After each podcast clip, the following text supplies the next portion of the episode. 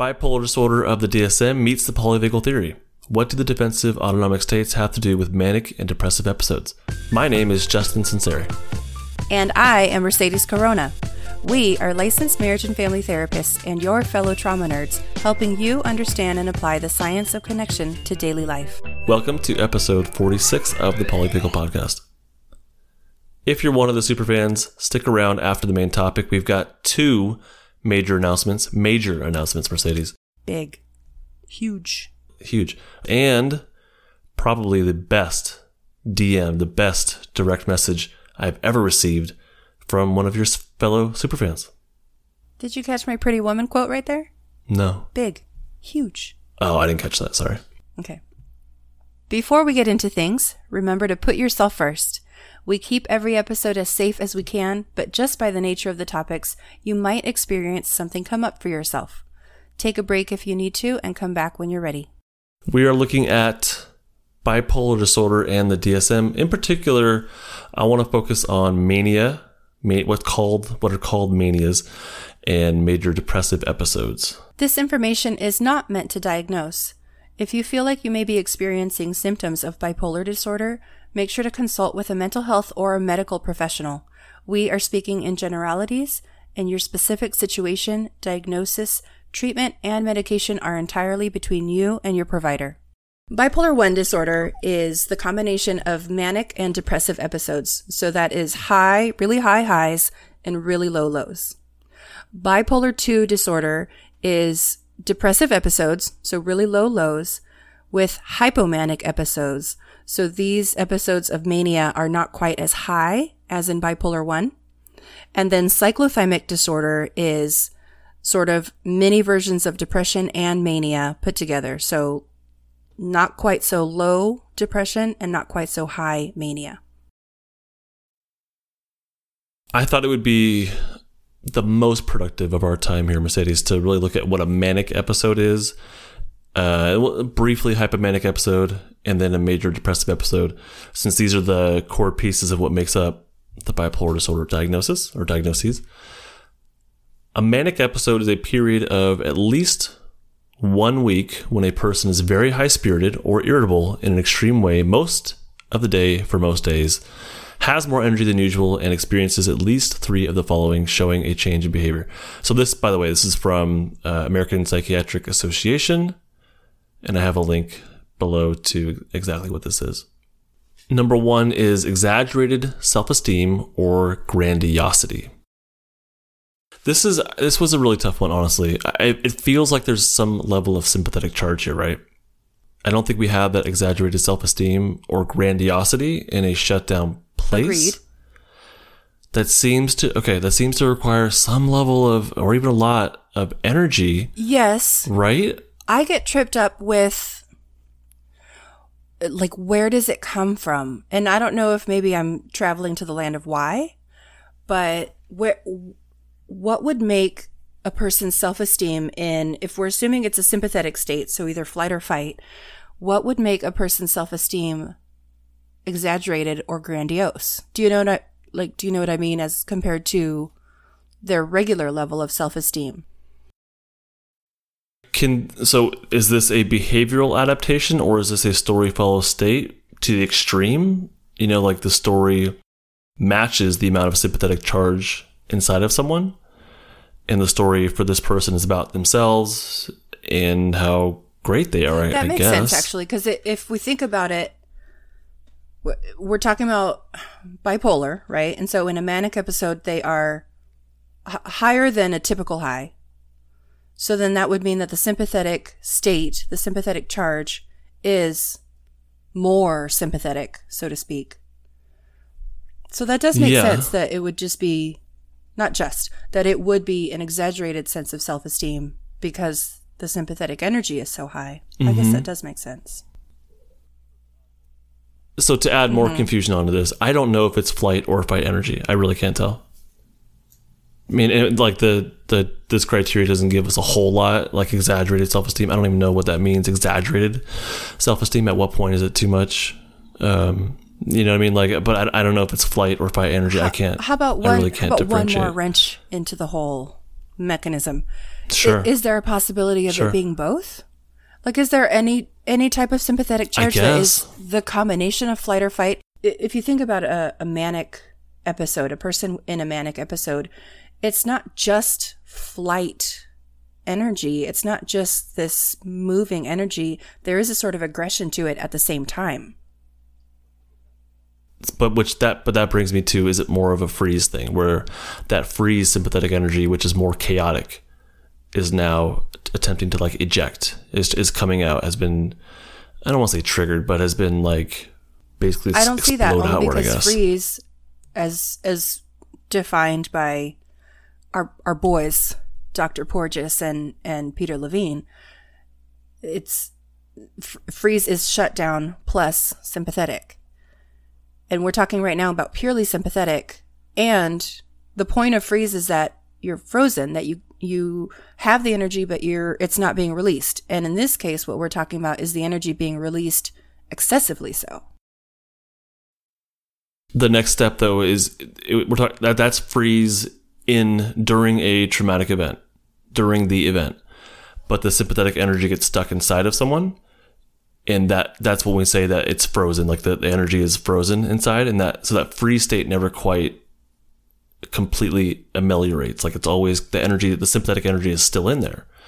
And so when that when when someone who's who has like PTSD that freeze energy is still in there because they survived a thing, right? Where they basically were immobilized while under intense synthetic charge, but that charge gets stuck inside of them, and that when they get when they get uh, triggered, that's what's happening is that that energy is coming rushing out, and they're being brought back to the moment where the energy was stuck in. I see that. I see what you're saying, but I, I'm having a hard time getting on board because I, I'm also thinking about how a manic episode in a person who's diagnosed with bipolar disorder can last, you know, from hours to days to weeks, even. I mean, people can have manic episodes that what one episode lasts a consistent, you know, like weeks consecutively.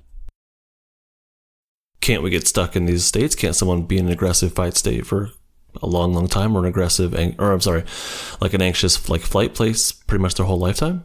Yeah. So maybe maybe someone can have that low level sympathetic freeze energy coming out, and it's not a full blown like flashback reliving. You know, like it's not this huge surge, but it's enough of that stuff coming out consistently to where there is a pretty strong sympathetic charge that's more chaotic or more um, uncontrollable. And the story follows state, and it's this very grandiose, overblown kind of thing. We're just speculating. I don't know. It does feel like there's a sympathetic charge here. I, I'm on board Where with the that comes from, sympathetic I don't charge. know. I'm not on board with the freeze energy piece of it. okay. I see what you're saying, though. Well, me neither. I was just putting it out there. All right. It all, all you know. Ultimately, it comes down to the client that we have in front of us. So I don't know if we can say that's true for everyone who has what it's called the mania. Um, but yeah, ul- of course, it comes down to the individual clients in front of us, and that might be different paths. I don't. I don't know. The second piece here is less need for sleep. The the wording from the APA here. Um, yeah, I'm not sure about, but to me, this is more of a sympathetically active thing. Either you actually need less sleep because you're so sympathetically active that um, you're just going through the day at a high charge, fine. The way I read this is actually that you are not sleepy because you're so sympathetically active, and laying down to go to sleep is not going to work out so well. We don't fall asleep very well, Well, and you we're in just don't need fight. to, is what I'm understanding. maybe that's why they have uh, such extreme depressive episodes is because they're recovering from the so the high sympathetic charge. I think so. I think that must be a big piece of it. The the swings from such a high to such a low is one is the recovery period of the other. The less need for sleep, unfortunately, I don't feel like it's super clear, but it's it does seem like it's a sympathetically active th- you know Yeah, I think that symptom. that piece of it for me makes sense. There's there's a ton of sympathetic charge there. I would think so, yeah. All right, third piece here is talking more than usual, talking loudly and quickly. Now, again, this feels pretty clearly like a sympathetically active thing, right? Talking more like that requires some level of energy. Talking loudly, same thing. When we talk loudly, don't we? Doesn't that take some level of energy? And then quickly, uh, we you know we talked about on the podcast that when we drop out of our safe and social state into our flight fight sympathetic state, that we lose our vocal prosody. Our vocal prosody, something you're very good at, is that full range of voice, being able to use your voice, your neck muscles to really express pretty much anything you need to, whether it be a deep, scary voice or a question. So, you know, if you're more sympathetically active, you don't have access to the full range of voice. So, this to me feels like more of a flight fight I wonder if there's a connection state. there too with, and I don't know how this will sound, but I wonder if with this disorder, there is less access than usual to the safe and social state. And so what I mean is that, you know, we talk about how there's um, the blending of the states, right? And even though a person is in a sympathetic state, they can still have some connection and access to their safe and social. But I wonder with in a in a manic episode if a person has almost no access to their safe and social state because i know that when i'm sympathetically charged i can still control a little bit say the volume of my speech but in this case i wonder if there's so little access and connection to the safe and social state that there's just a complete loss of awareness of that. And it's more just do you know what i mean? Just the the fast talking and the loud talking. Yeah, that makes sense to me. The other thing, I guess, to add on to what you just said and support that is that when we don't have access to our safe and social state, when we're in more of a sympathetic place, we breathe faster and we breathe shorter, which leads to a faster rate of speaking because we have less uh, air in our lungs to breathe out while we talk. That again, yeah, less of an access to the safe social state and more of a sympathetic charge to it. The fourth piece is being easily distracted. Again, Mercedes, I feel like we've already struck upon Yes. some I'm noticing a pattern. gold here. I think so. Easily distracted. Does this not again sound like some sort of sympathetic activity? Um, possibly due to a neuroception. I don't know if it's a neuroception of danger. I guess yeah. Anytime that we're in that, actually no. If we drop down the ladder from safety, that's a neuroception of danger. But if we go from shutdown into uh, our our sympathetic state, that's actually from a cue of safety because now we're climbing up the ladder. Along with the easily distracted component here, when we're distracted, I think that is a behavior of being in that flight fight place and constantly kind of scanning the environment for danger. If we're scanning the environment for danger, I think we're going to get uh, more folk. we- We're gonna we're not gonna be able to focus on one thing at a time, obviously, and that's gonna look like distraction. It could a small a small amount, not a ton of danger cues, but enough. You'll you'll neurocept the danger enough, or you'll be in that flight fight place enough to uh, to look distracted, but not necessarily like you're actually but running away. so I wanted to ask maybe some clarification about this one. So you were talking about the neuroception of danger, but if we're saying that in a in a manic episode that it's an exaggerated form of the sympathetic state, is it is it possible that the the behavior of being easily distracted is it just a manifestation of the state without necessarily a person neurocepting danger cues? I think that either they've neurocepted danger cue and come down the ladder into the flight fight place, and that the energy for them is uncontrollable, which leads to the behaviors that we'll talk about in a second, in a little bit, and might lead to the story being very grandiose, or they were in shutdown and had enough neuroceptions of safety to actually come up the ladder into that sympathetic state, which again might be too much and leads to those behaviors and those stories in their head. That, that's the only. Well, the third path would be coming out of that freeze state. The fifth one is doing many activities at once, scheduling more events in a day than can be accomplished, such as doing the podcast and the therapy or content event number one, posting Instagram, doing a live stream, taking care of your family, shopping, making dinner, editing, Sleeping, maybe? Question mark? well, I, there's th- these people will have less need for sleep, so right, of course. um, they go to bed later. They go to bed later. Doing many activities at once. So again, Mercedes, I think we have there's a sympathetic energy here. Is, is there not? Like, there, but there's no place to direct it. That's that's what I think is happening here. This doesn't apply to me, by the way. But there's no place to direct it. right. There's just all this. There's enough sympathetic energy to be motivated to like tackle new things, to start projects, um, to do whatever it is, whatever, Whatever the, the thing, thing. Mercedes. Yeah, but that's like there's this chaotic piece of it, and I think again this might this might connect back to the freeze energies, the oh freeze. oh my sympa- I gosh, swear, I, Mercedes, I'm I telling don't you, see the freeze it. I don't see how it fits. It's the But look, chaotic do piece of it. All right, I fine. do see how the sympathetic energy. I really like how in in the beginning we talked about how the sympathetic energy is exaggerated in a manic episode.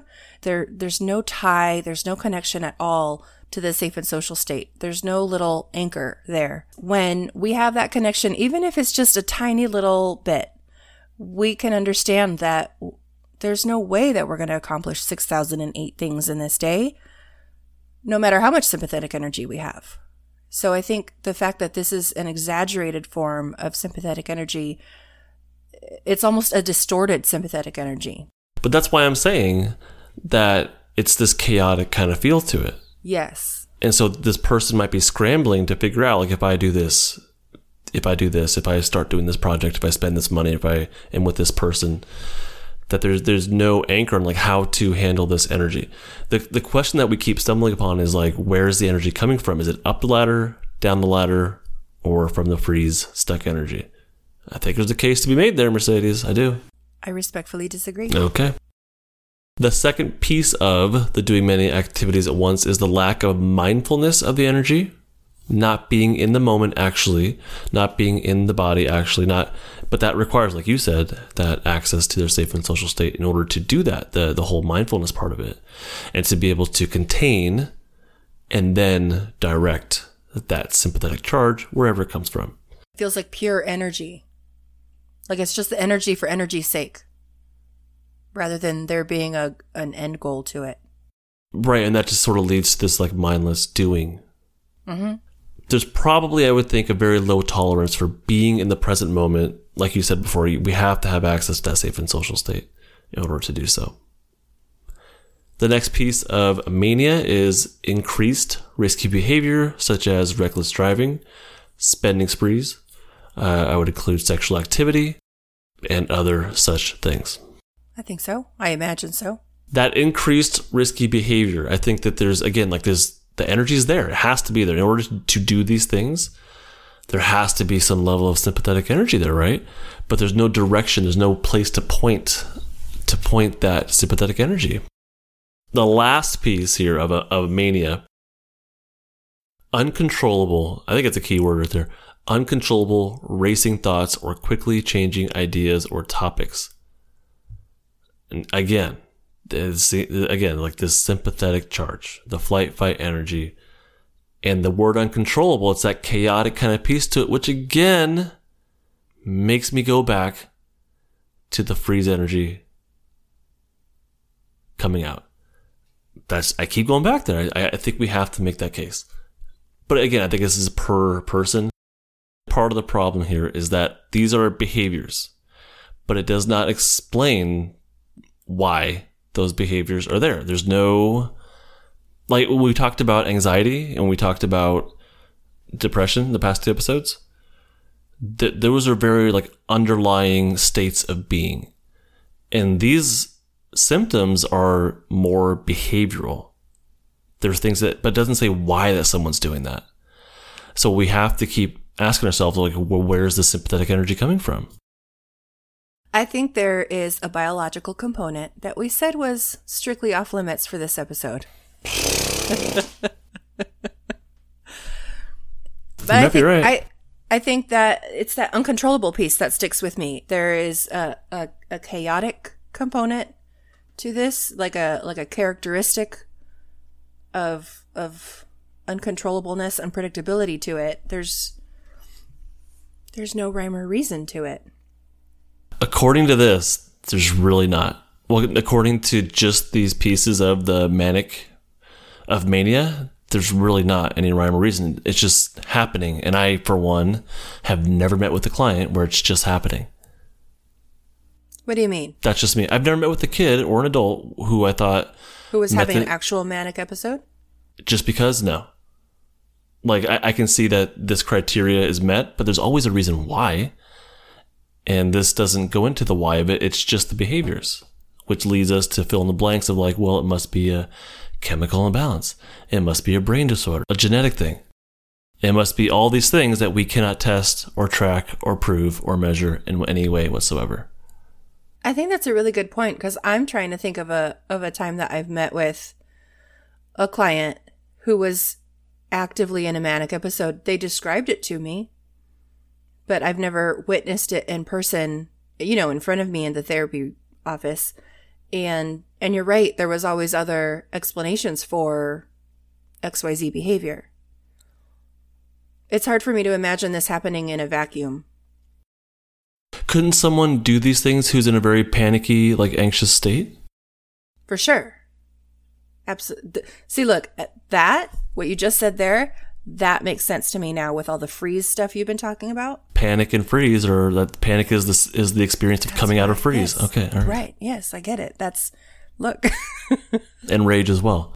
I'm telling you, like these symptoms, just these behaviors. I think there's different paths, but um, for the di- for the mania diagnosis or for the, for the mania uh, piece of the diagnosis.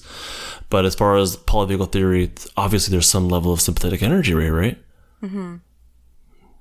But is that up the ladder, down the ladder, or coming out of freeze? A hypomanic episode is similar to a manic episode, which we just described before, but the symptoms are less severe and need only and need to only last four days in a row. Hypomanic symptoms don't lead to the major problems that mania often causes, and the person is still able to function. So, a hypomanic episode is a manic episode with the volume turned down a little. A all right, now let's look at major depressive episode of the bipolar diagnosis of the DSM five. A major depressive episode is a period of two weeks in which a person has at least five of the following, including one of the first two. So it has to be one of the first two. And the first two are intense sadness or despair and loss of interest in activities once enjoyed. So the first one, let's go into this intense sadness or despair, feeling helpless, hopeless, or worthless. Does this not sh- sound like shutdown of the polyvagal theory? It surely sure does. And we, we talked about this in, in major depressive disorder uh, in a lot of detail. But yeah, this is that intense, especially the intense sadness or despair. It's not just sadness, but it's really like being deep down in that that foggy, empty, detached, very shut down kind of place. Okay, we agree on point one. we absolutely do. Check. Number two, point two, loss of interest in activities once enjoyed. Again, yeah, this this sounds very much like shutdown. This anhedonia, the loss of interest in activities or the loss of happiness, loss of pleasure. That life force energy is gone. We talked about life force today on Instagram, Mercedes. That life force energy is gone. I think I missed it. It's still there. You can you can chime in. Yeah, yeah. And the sympathetic connection, like the, to, to yourself, that connection to yourself, that sympathetic energy, or your motivation, like using that sympathetic energy, sympathetic energy, and feeling that motivation in a certain direction, like that's gone. That that is um, in these major depressive episodes. That's just not quite there. It's very shut down. Very shut down. There we go. All right, two for two shut down. Third point, feeling worthless or guilty. Uh, yeah, like these feelings are very much the feelings of being in a shutdown state as well, are they not? Yeah, definitely. And I believe we've talked about this before on the podcast, but when a person is in a shutdown, there's also that um, the aim of their shame and judgment is kind of aimed more inward. And so that makes sense as far as the feelings of worthlessness and guilt that they're going to like identify guilt onto themselves rather than somewhere else, you know? That's a very shut down thing to do. All right, point four sleep problems, sleeping too little or too much. I think the sleeping too much is very, very, very much a shutdown thing. And that's what I hear from the people I work with is uh, that are in more of a shutdown place is the level of sleeping definitely goes up. Too little sleep might be due to some sympathetic energy returning. So I think that so far it sounds like the major depressive episodes are very much a shutdown thing. But uh, having too little sleep doesn't that mean there's some sort of sympathetic energy there? So it actually might be coming out of that major depressive place with some sympathetic energy returning, which makes it difficult to sleep. So it might be too little sleep. I was also wondering if it could be Uh, a shutdown, the danger cues that a person is experiencing and shut or not experiencing, but you know, neurocepting in a shutdown state. Maybe they're too overwhelming. So that thing where eh, it's it's dangerous to go to sleep. It's dangerous to be still and to be in darkness and to lay down. And maybe that's too overwhelming and therefore they're not sleeping that much. All right, point five feeling restless or agitated, for example, pacing or hand wringing, or slowed speech or movements. The feeling restless or agitated, that seems very, very sympathetic to me. It does to me too, and I it's interesting that it's listed as a symptom of the depressive episode. It is, yeah. But again, that could be someone coming out of shutdown. So it's, it's like right, it goes right, right along with it. It could be there but the slowed speech or movement sounds definitely like a shutdown kind of thing. The next point here is changes in appetite, an increase or a decrease in appetite. Now I'm wondering if the increase in appetite or in eating, I guess, is that a coping skill of the emerging sympathetic energy, again, coming out of that major depressive shutdown place. And then with that huge return of energy, that eating could be a coping skill of it as a, a, a, a behavioral adaptation. Mm-hmm. That makes sense. But it also could be maybe someone's appetite is just is just returning from shutdown. When you're in a shutdown place, I think your appetite goes down. So maybe it's just kind of returning as that person works their way up the ladder. And the decrease in appetite, I'm wondering if is just really like a shutdown symptom where they're feeling hunger less. And again, like when you within when shutdown is basically preparing for death. And if you're preparing to die, you, are not going to have much of an appetite. All right, point number seven here is a loss of energy or fatigue. Again, it's very shut down, preparing for death. The body is preparing for that. Um, yeah, there's, there's no energy. You're, it's shutting down. It's shut down. It's shutting down. Next one is difficulty concentrating, remembering, or making decisions. In the shutdown state, cognitive functions are shut down. You really don't have access to those things. So you don't have ex- access to problem solving and um, weighing pros and cons and, and all the executive functioning skills. You simply don't have them. The further down the ladder we go, yeah, the the less ability we have for those things. And the last piece here, which I think mm, maybe we should go into another time, is frequent thoughts of death or suicide. From what I'm hearing, from clients who are in a very depressive or shut down place is that, yeah, thoughts of death enter their mind. Um, I think their body is kind of in that place already. It feels like they're dying. So that story follows state, I think. I don't think people think of suicide in their safe and social state. I don't think they really think about or anticipate dying in the same way as someone who's in a shutdown place where they feel like it's happening and uh, if you're if you're in more of a safe and social state, I don't think that happens. I don't think that you might prepare for death, like you know, think about it, like plan. That's different though. And I think flight fight. I don't really think that there's a clear thinking about death in this way, or feeling like you're dying. It makes sense to me that because if you're thinking purely of the shutdown state, what's the like epitome of shutdown? It's death, right? So it almost feels like a natural progression that that's where story follows state, right? So if your state is shut down, it makes sense that your story will eventually get to that place because that's the ultimate manifestation of shutdown is death. I also think we can make the argument here that emerging from the freeze mixed state is also scary and might be related to suicide. I think there's definitely a connection there. I think Peter Levine uh, mentioned that in one of his books. I'm not sure, I forget which one but uh, suicide and self harm could definitely be related to that uncontrolled freeze sympathetic energy coming out. Yeah, sui- for suicide, there's definitely a little bit more sympathetic energy there. Thoughts of death are, to me, I don't want to say more related to shutdown, but you know, suicide requires some action. And so that's the sympathetic energy. So it makes sense that it would be emerging from freeze, like you said. Action and uh, planning as well, right? So, how does bipolar disorder, mania, major depressive episodes, how do these relate to the polyvagal theory, the bigger picture? As we've said a number of times already, I think there's an uncontrolled return of sympathetic energy coming from shutdown into sympathetic uh, flight fight state, or maybe a very uncontrolled release of frozen sympathetic energy in the mixed freeze shutdown. I'm sorry, in the mixed sympathetic and shutdown freeze state. I, but again, I like we said earlier, I, th- I think this is very much a client to client thing. But currently, this is how at least I'm kind of conceptualizing things. You know, with, with we talk about these, uh, especially mania. These are behaviors. It doesn't really talk about the underlying factors exactly. So I think that that those behaviors, there's different paths that that can take to look like those behaviors. But I think it is that the the piece of it that makes the most sense to me is when you said uncontrolled. It really feels like an exaggerated form of of the sympathetic energy or the freeze energy.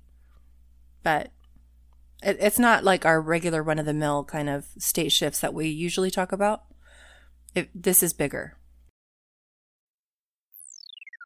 couple announcements. I've got an online therapy interest list now available. If you go to justinlmft.com, you'll see under the services uh, therapy interest list. And I'm gearing, I'm very, very close to doing some online psychotherapy for people in California. So if you're in California and interested in working with me, just head on over to justinlmft.com go to the therapy interest list, and there's some further instructions there on on, on what to do. So I'm, I'm getting pretty close on Mercedes. I, am it's been a huge goal of mine to do private practice for a long time now, and I'm very very close. I just got to find the right platform, make sure I'm HIPAA compliant, make sure I'm doing everything just right. That's very exciting, Justin. Are you excited? I really am. I can't wait. This is something I've been thinking about very, for very a cool. very long time. I yeah. know. You've been talking about it for a while. I know. It's time. You're going to blow up. That's going to be huge. I hope so. Mm-hmm. The second major announcement, that was the first major announcement. The second one is the Therapeer content event number one is now live. The Therapeer content event is this thing I organize where I put a question out there to our therapeers or anyone in the wellness professions to answer uh, the same question, right? And the question is this time for number one is is telling the trauma story necessary for treatment? And so far, I've gotten a whole bunch of submissions. Uh, if you go to justinlmft.com and then go to my blog, you'll see uh, the Therapeer Content Event number one hub. And that's where you can find my entry, but also a number of other entries of people who submitted their answers. It's really interesting to see uh, a variety of different thoughts on the subject. It's a lot of fun. We have a super fan submission. This is, I said earlier in the announcement, like this might be the best one. This was really, really touching. Um, and this person uh, sent me a DM through Instagram and they said, This is it. This is all I said. Thank you for your page. It's like home. Oh, Isn't that the best sweet. thing ever? Yes. That really hit me. That that really connected for me, and that was it nothing else beyond that. I just wrote back saying like, "Oh, thank you." No other response. Super simple. That was it. And um, so I want to keep it anonymous just because I wanted. It felt like it should be anonymous, but I also wanted to share it. But it was like that was just that's beautiful. It's like home. Yes. There's a whole lot of emotion in that. Like. Yeah, exactly. Just yeah. embedded in that. Yeah, that was the coolest thing ever. Thank you so much for listening. Thank you, everybody. We hope you've learned some new ways to connect with others or even with yourself. I didn't diagnose that. Anyway. Yeah, I think RAD is underdiagnosed. Reactive attachment disorder. I think so. I know what it is. I also think cowabunga is underdiagnosed. I think Cowabunga is underused. It should definitely come back, and Bart Simpson needs to do something about it again. oh, I thought that was Michelangelo. Well, that gets both of them, huh? Yeah, but you're right. Bart Simpson, Cowabunga, dude. Yeah, Bart, Oh Bart Simpson yeah, and the Ninja Michelangelo. Turtles had some good. um I was Totally like, why is he tubular, yeah. bringing up like Renaissance I- artists? And then I got it.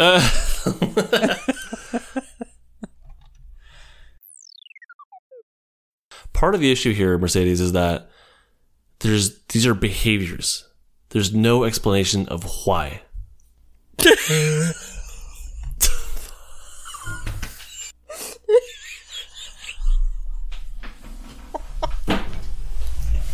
what?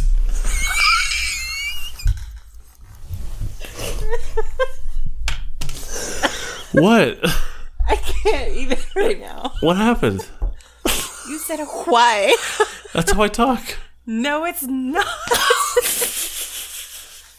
I'm freaking. Dude. Hey man. I'm trying to be good. It's gonna be two o'clock in the morning before we're done.